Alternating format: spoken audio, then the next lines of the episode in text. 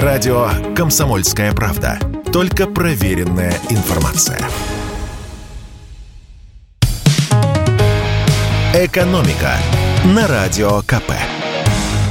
Здравствуйте, дорогие слушатели радио «Комсомольская правда». В эфире наш ежедневный обзор главных экономических новостей. И сегодня я расскажу вам, сколько можно сэкономить на селедке под шубой, если покупать продукты по акции. Вместе с Макдональдсом из России ушел не только Биг Мак, но и индекс Биг Мака. Напомню, этот веселый показатель в конце каждого года высчитывают эксперты британского журнала The Economist. Сравнивают они цены на Биг Мак как с прошлыми годами, так и в разных странах. Скажу просто к сведению сведению, в прошлом году Биг Мак в России стоил 135 рублей и был одним из самых дешевых стран, где работает, э, простите, где работал Макдональдс. Но в нынешнем году по некоторым причинам этот индекс в России рассчитать не получится. Но, как говорится, на всякий Макдональдс у нас найдется своя вкусная точка, а на всякий The Economist свой Сбермаркет, который решил импортозаместить этот индикатор и ввел в лексикон экономистов новый показатель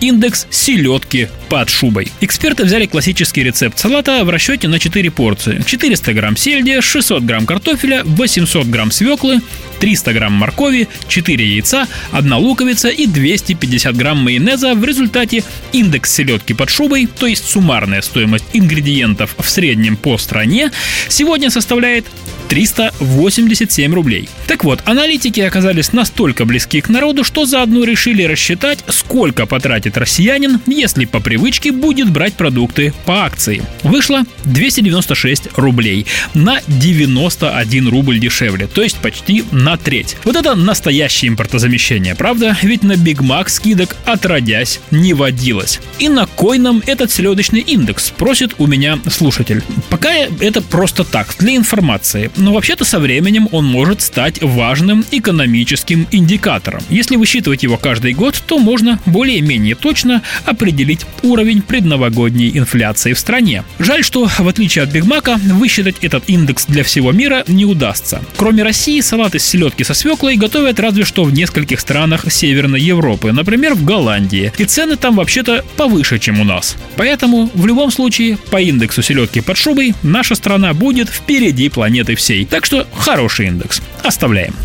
Еще одна новость, которая порадует многих владельцев частных домов. Бесплатная газификация в России стала бессрочной. Правительство расширило и сделало бессрочной программу до газификации, то есть социальной газификации, которая должна была действовать до 31 декабря этого года. Э, до газификации это когда газ до границ участка проводят бесплатно. Постановление об этом подписал премьер-министр Михаил Мишустин. Это значит, что жители тех населенных пунктов, куда провести газ планируется только через год, два или сколько-то там еще, не останутся за бортом бесплатной программы. Еще одно новшество. В программе догазификации появятся новые участники. Кроме частных домов, она будет распространяться на медицинские и образовательные учреждения. Ну, то есть детские сады, школы, поликлиники, больницы и так далее. Им не нужно будет платить не только за доводку газа до забора, но и за само подключение здания к сетям. Сам закон, который дал старт программы этой самой догазификации, вышел в 2021 году. По данным на октябрь нынешнего года договоров на догазификацию заключено более 600 тысяч. При этом изначально хотели охватить 2 миллиона частных домов, где газа пока нет. Так что в том, что программа стала бессрочной, смысл, конечно же, есть.